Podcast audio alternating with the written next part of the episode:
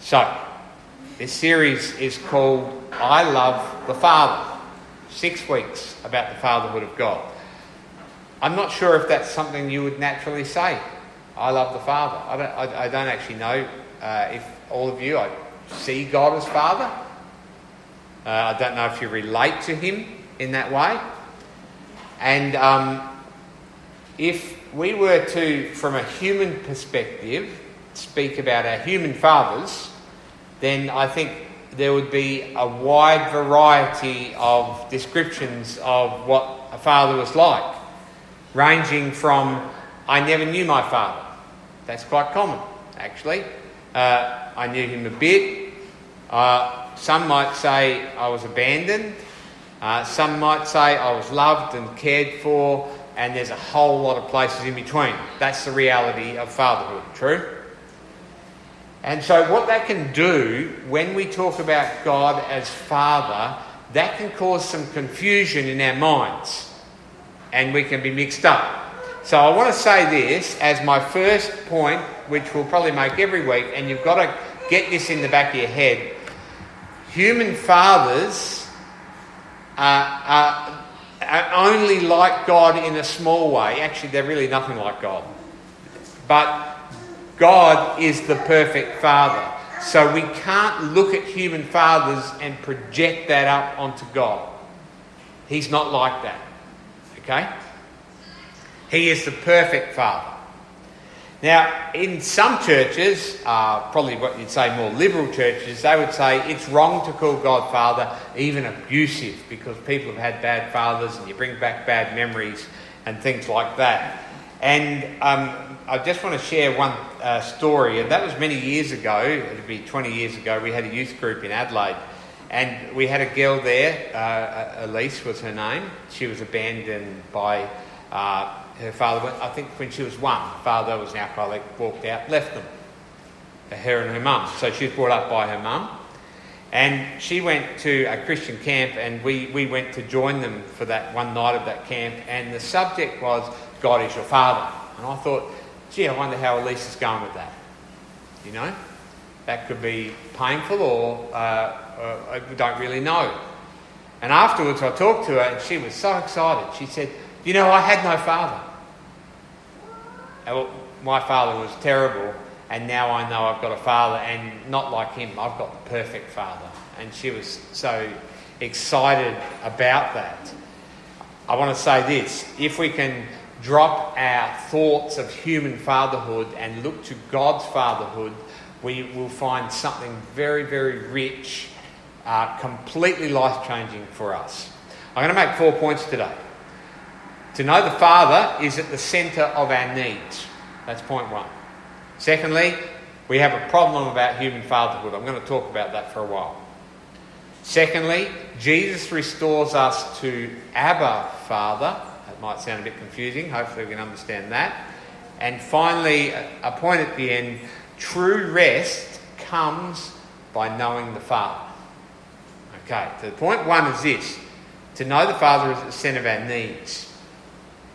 When we know God as our Father, we actually know where we are and who we are and where we belong in this world.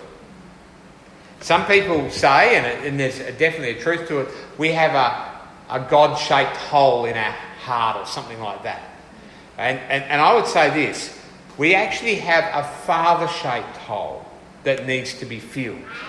You see, we, we need God, but you see, if we have an impersonal God or a powerful God, we actually need something more. We need a Father God because you see, actually, we, we will never be fulfilled if we get attached to a power source. Wow, you've got power. We won't be even fulfilled if someone says, I want to tell you what your identity and purpose is. We actually find true fulfillment and life and peace and joy when we know God the Father. That's a huge statement. The Bible talks about God as creator and king, and he absolutely is creator and king. But Jesus almost exclusively called God Father. There was one time he didn't, and we'll talk about that in a while. Right. So he saw himself, and he was, as the Son of God, and he knew God as his Father. And we heard, if you read the Bibles in the Gospel, you hear a number of times of the richness of the relationship between God the Father and God the Son, Jesus. At his baptism, the Father said to Jesus, This is my Son in whom I love. With him, sorry, this is my Son whom I love. With him I am well pleased. Or some translations will have, This is my Son whom I love. With him I am delighted. Wow. Can you hear that? At the Transfiguration, God said exactly the same things. And I would say that this is a word that somewhere very deep in our psyche and in our heart, we long to hear from a father. You are mine. You are my dear son, my dear daughter. I love you. I am pleased with you. I delight in you. How about that? We long to hear those words, but do you know, words are just words? How about if we actually knew that was true? How about if we knew we are His? We are loved. We are delighted in. If we could actually know the truth of that. You know, some children work hard their whole lives to please their fathers. And they always hope to hear that word. And then maybe one day they do hear it and then they find it empty. Ultimately, you see, we need to hear these words from God the Father, who is both intimate and holy. Knowing the Father is our deepest need. Now, Jesus lived as a pure Son, and his greatest pleasure was to know the Father, to do his will, to delight in him, and to be delighted in him. In Ephesians 3, verse 14, Paul begins a prayer, but as he leads up to the prayer, he says something like this. For, oh, no, he doesn't say something. He says exactly this, sorry. Ephesians 3:14. For this reason I bow my knees before the Father, from whom every family in heaven and on earth is named. Okay. Now, when it says from whom every family in heaven, that word family does mean family, but it kind of means familyhood or even fatherhood. It's the same word, right? He's saying that every family and every father and every, gets its name from God the Father. God is the fountain of fatherhood. He is the true father, and actually, all other fatherhood is kind of a very dim, almost figurative look at Him. He is the perfect father, and all fatherhood flows from Him. Every family gets its familyness from the Father. Does that make sense? And perfect familyhood comes from Him. Every father gets their name from him, just in the same way that you know we, it, it, well, in Australia we do, uh, not all the time, but we have a surname that becomes the father's name, which becomes the children's name. Um, we have God's name. When He says, "I'm yours," His name is written on us. So, point one is this we, our greatest need actually is to be loved and delighted in and know that we belong to the Father. It is deep, it's at the core of our very being. Okay, point two is this the problem of human fatherhood. I would say this some people will say, I had, a, I had a really, really, really good father. And some people will say, I had no father at all. That's the spectrum we're on. We could say, maybe you see the spectrum like this. But I would say the spectrum is like this. If you had a really, really good father, or you had a really terrible father, compared to God the Father, right, These two are far closer to each other than God. Do you understand? His fatherhood is far and beyond anything. And so what happens is that human fatherhood, in a sense, muddies the water because all human fathers fall short. Now, at one time in Luke 11, uh, Jesus was talking about ask, seek, knock. And in, in verse 11, he says this What father among you, if his son asks for a fish, will instead of a fish give him a serpent? Or if he asks for an egg, we'll give him a scorpion? Well, a pretty terrible father. He says, then, if you then, he's talking about fathers, if you then, who are evil, know how to give good gifts to your children, how much more will the Heavenly Father give the Holy Spirit to those who ask Him? Okay. That's pretty strong, isn't that? I'm just, just pointing out in passing, Jesus says that all you fathers are evil. okay? And still, even you evil ones, some of you manage to take a bit of responsibility on board. You don't give your kids terrible stuff. Some of you do a bit of good. But how much greater is God than any human father? Can you see that? He gives you the Holy Spirit. Now, I'll talk about that bit in a minute anyway. But if we were to talk to the average crowd of Christians and ask them, again, I'd say this what were their fathers like? Sometimes they would say angry. Yep, angry. Distant. Abusive, violent. Addicted to stuff. Neglectful. Abandoning if we were to take the average fathers we had in this room and then say, get a, get a, get a kind of a, a description written down from them and then say, and that's what God's like, it would be horrific, wouldn't it? That is not what God's like. But we know, I believe, in our hearts what characterises true fatherhood. Without even describing it, I think you know. You'd Say love and care, wouldn't you? Yep. You'd say firmness and purity. Yep. You'd say present with us. Having time for us, always. Protecting and providing. You'd say that, wouldn't you? Bringing good to his children. We know that. You could, I think you could make a, an endless description of what we know true fatherhood is like. So,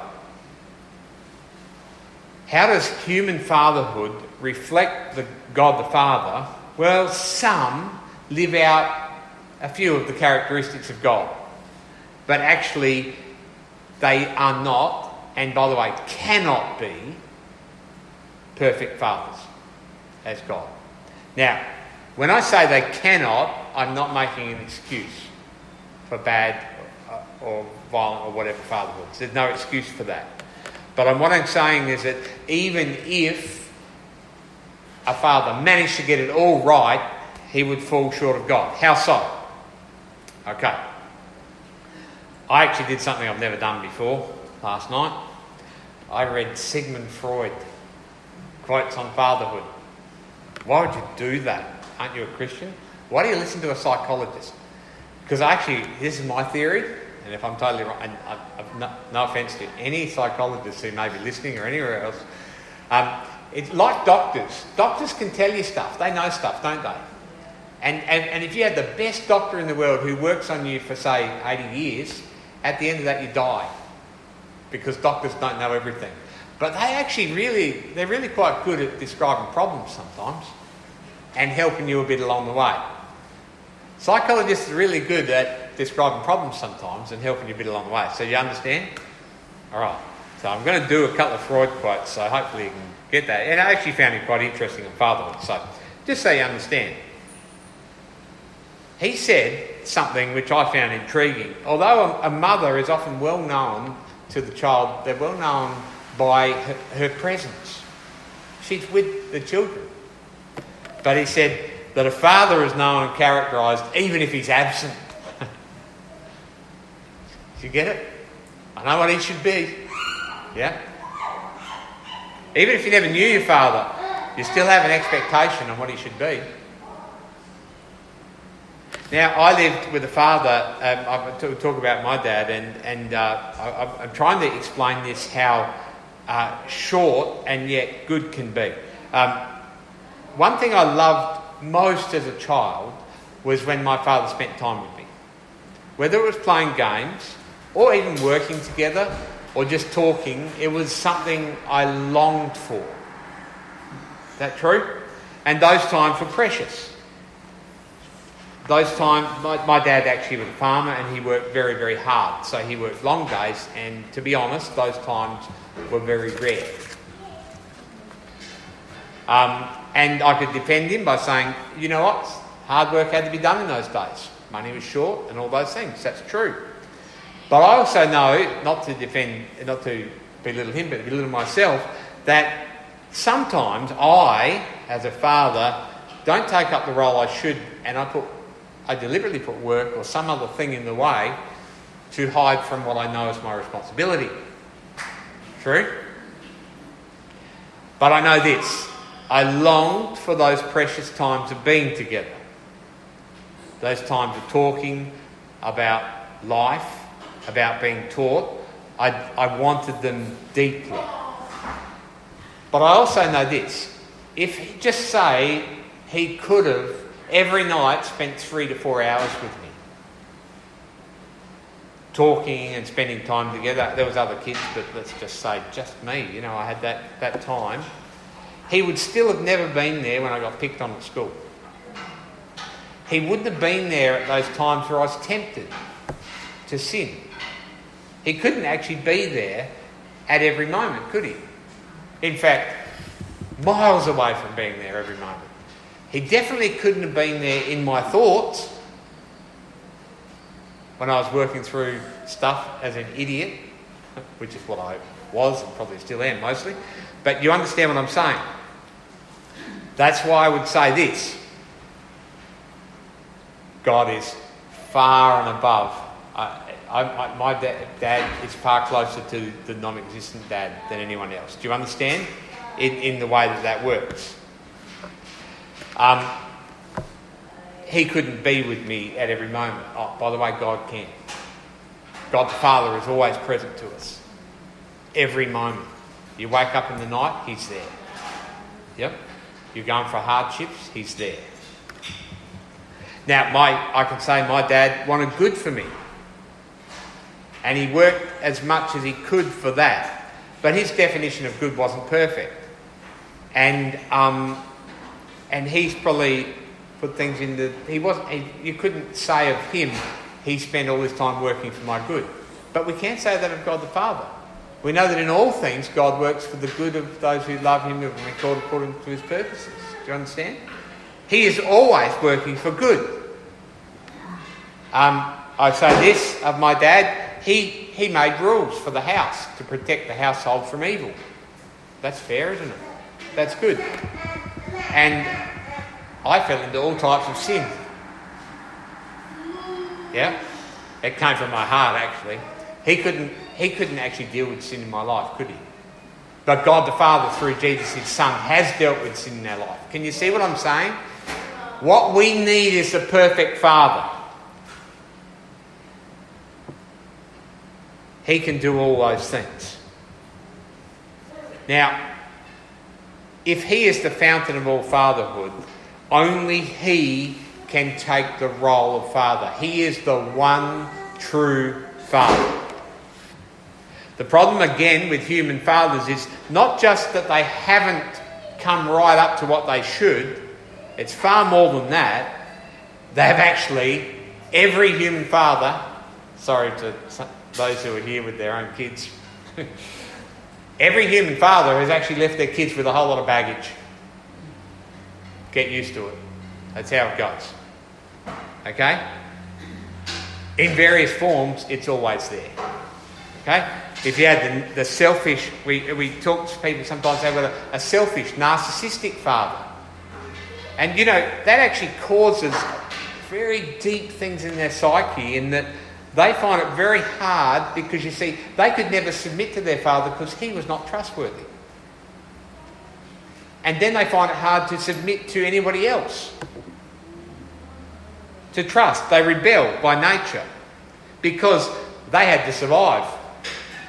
by rebelling against the one that they should have been able to entrust themselves to. And that becomes very deep.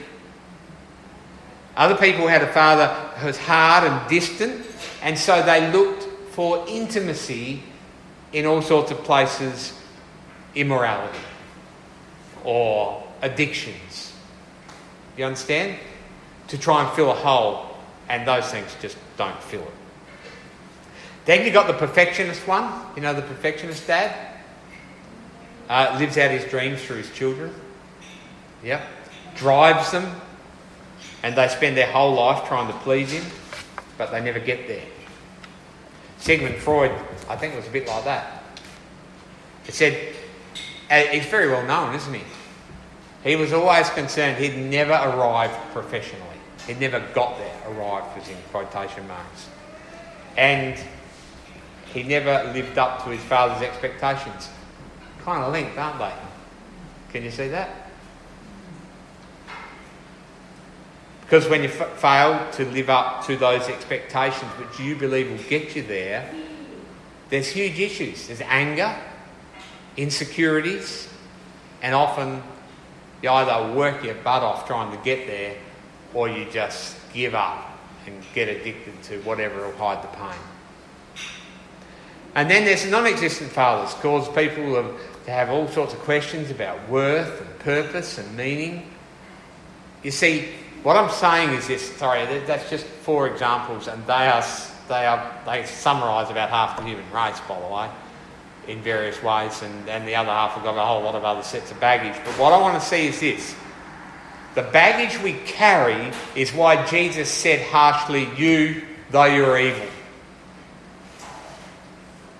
Do you get that?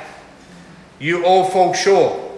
And what that causes is a human race which is generally mixed up, stuck in sin, deeply troubled, and never quite realizing the root or the bottom of what their plight is.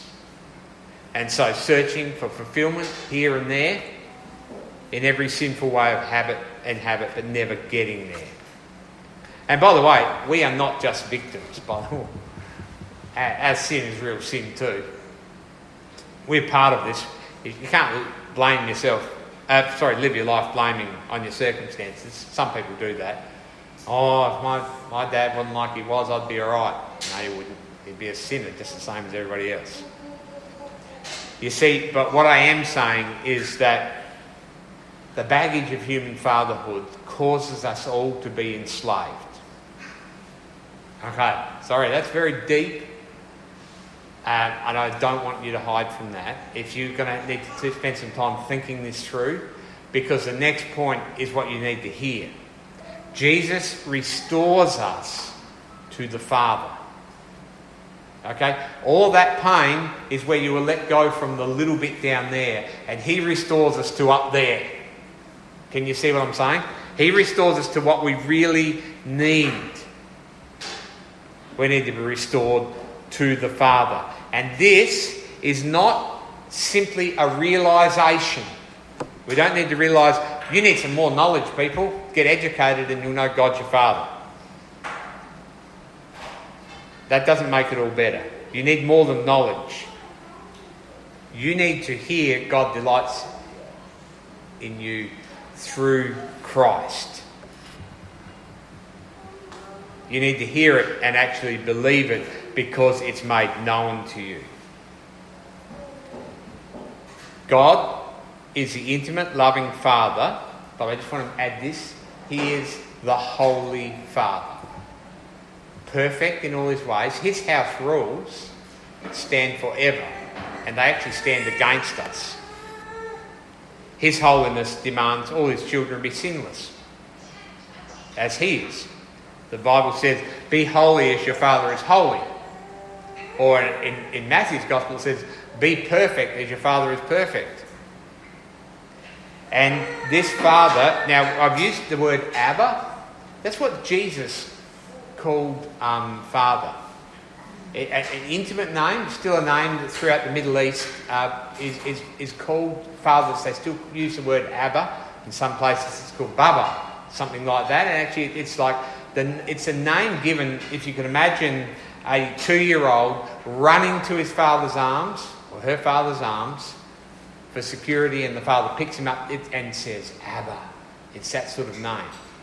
And that's caused some people to say, well, it means daddy.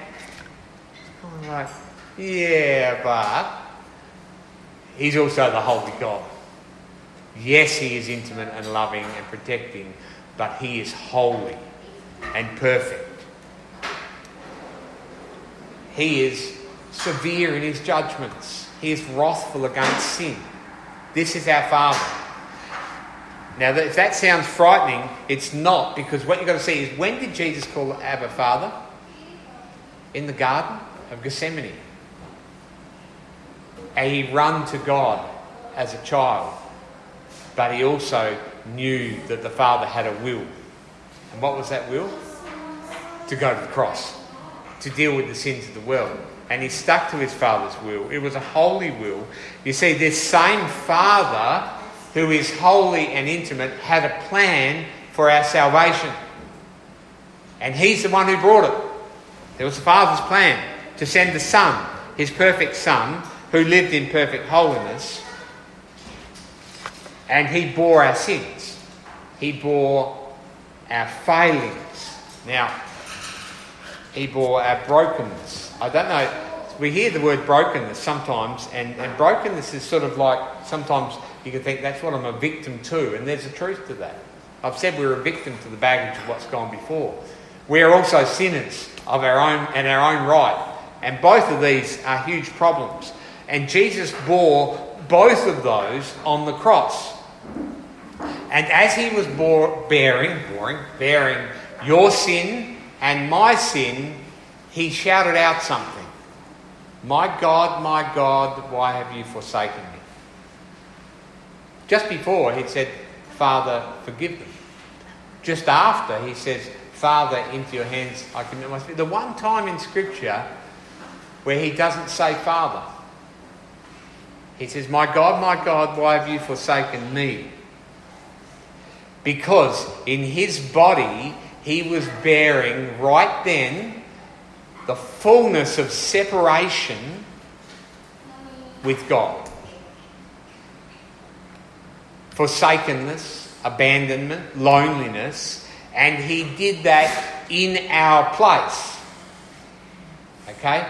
He actually experienced, if we say, I feel abandoned by God or I feel like God is distant, he, he times that by a million and he experienced that. Do you understand? He experienced in his body as a man the full forsakenness of God so that we could know the Father. So that we could be restored to the holy, intimate love of the Father. So that we could know we will never be forsaken by the Father. That through Jesus, through faith in Him, when we trust in Jesus, He forgives all our sins and He restores us so that we can cry out this word, which is more precious than anything else, we can say, Father. Can you hear that? That's what He's restored us to. He hasn't restored us to a human thing. He hasn't restored us to some replacement where we find something else in, that we think will be our Father and will help us. We repent from all of that and we trust in Jesus and we are restored to the Father. And then we can hear and know you are mine. I love you. I delight in you. And in the power of the Holy Spirit, we can actually know that it's true. We can have true life because we're told, actually, you see, Christ comes, forgives all our sins, makes us holy so we can receive the Holy Spirit. And then we're told in Romans 8 or Galatians 4, we cry out through the Holy Spirit, Abba, Father. That's so good, isn't it? I go back to poor old Freud. He, in the end, his belief ends up without hope because he says, I read it, it's a bit long, but anyway. The psychoanalysis of individual human beings, however, teaches us with quite special insistence that the God of each of them is formed in the likeness of his Father. That his personal relation to God depends on his relation to his Father in the flesh and oscillates and changes along with that relation. And that at the bottom, God is nothing other than an exalted Father. He leaves you at this place where you know all that baggage and all that sin, you're stuck with that. You're going to be under that forever. But do you know what?